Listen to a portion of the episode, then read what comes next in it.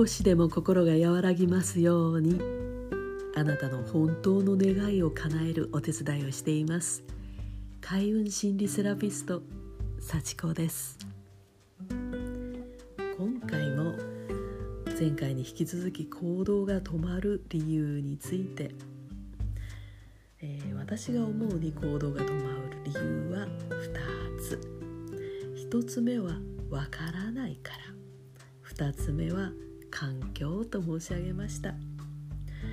でこの「わからない」についても少し語っちゃおうかなと思っています、えー、こんな簡単なことがわからないの？っていうことがあったり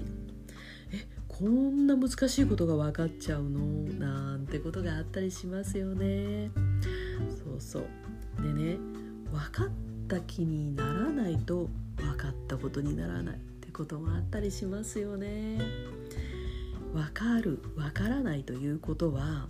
すごく主観的な感覚的なことなんですね。人によってね全然違ったりしますね、えー、この「わからない」ということにはね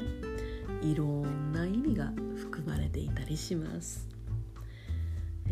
例えばね頑張れば、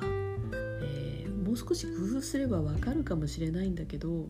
苦手意識が出てきたり面倒だっていう気分を起こさせて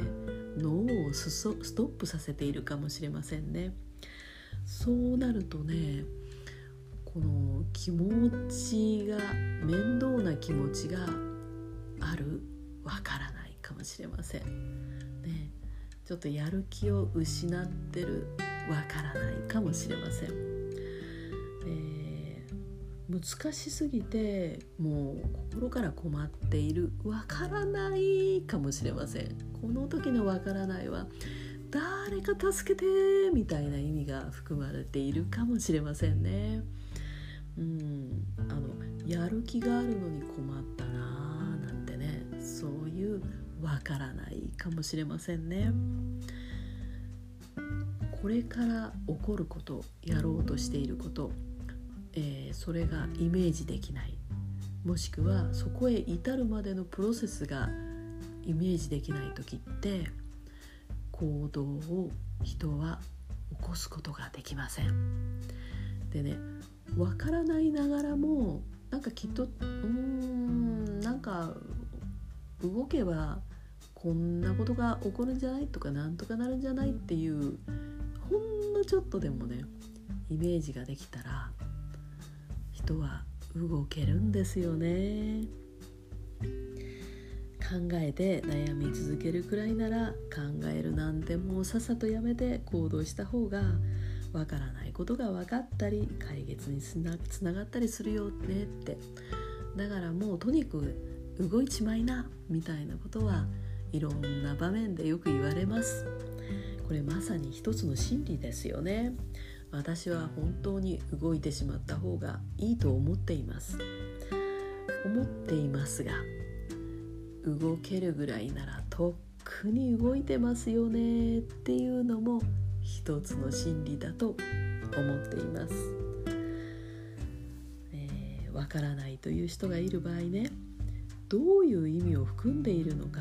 そのわからないを紐解いて差し上げると動けるようになるかなって思っています。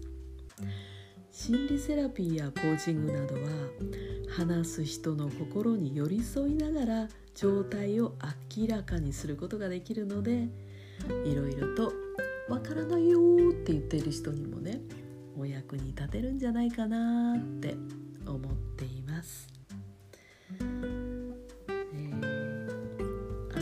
ペースはその人のペースとは違ったりします。どうでしょう？今日はあなたの目周りに動かない人や動こうとしない人はいませんでしたか？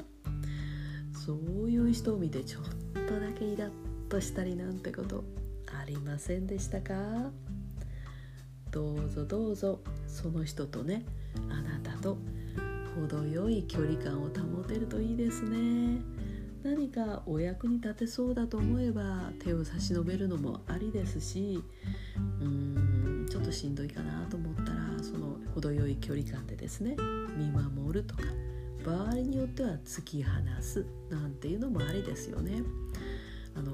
程よい距離感と程よい、えー、いたわりだとか程よい寄り添いが、えー、その人の自立を促すってことありますからね、えー、どうぞどうぞあなたの心が穏やかでありますように、えー、今日も最後まで聞いてくださってありがとうございます。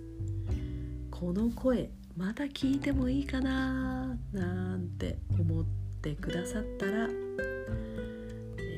チャンネルフォローしていただけるととっても嬉しいです。幸子がお送りいたしました。ではまたね。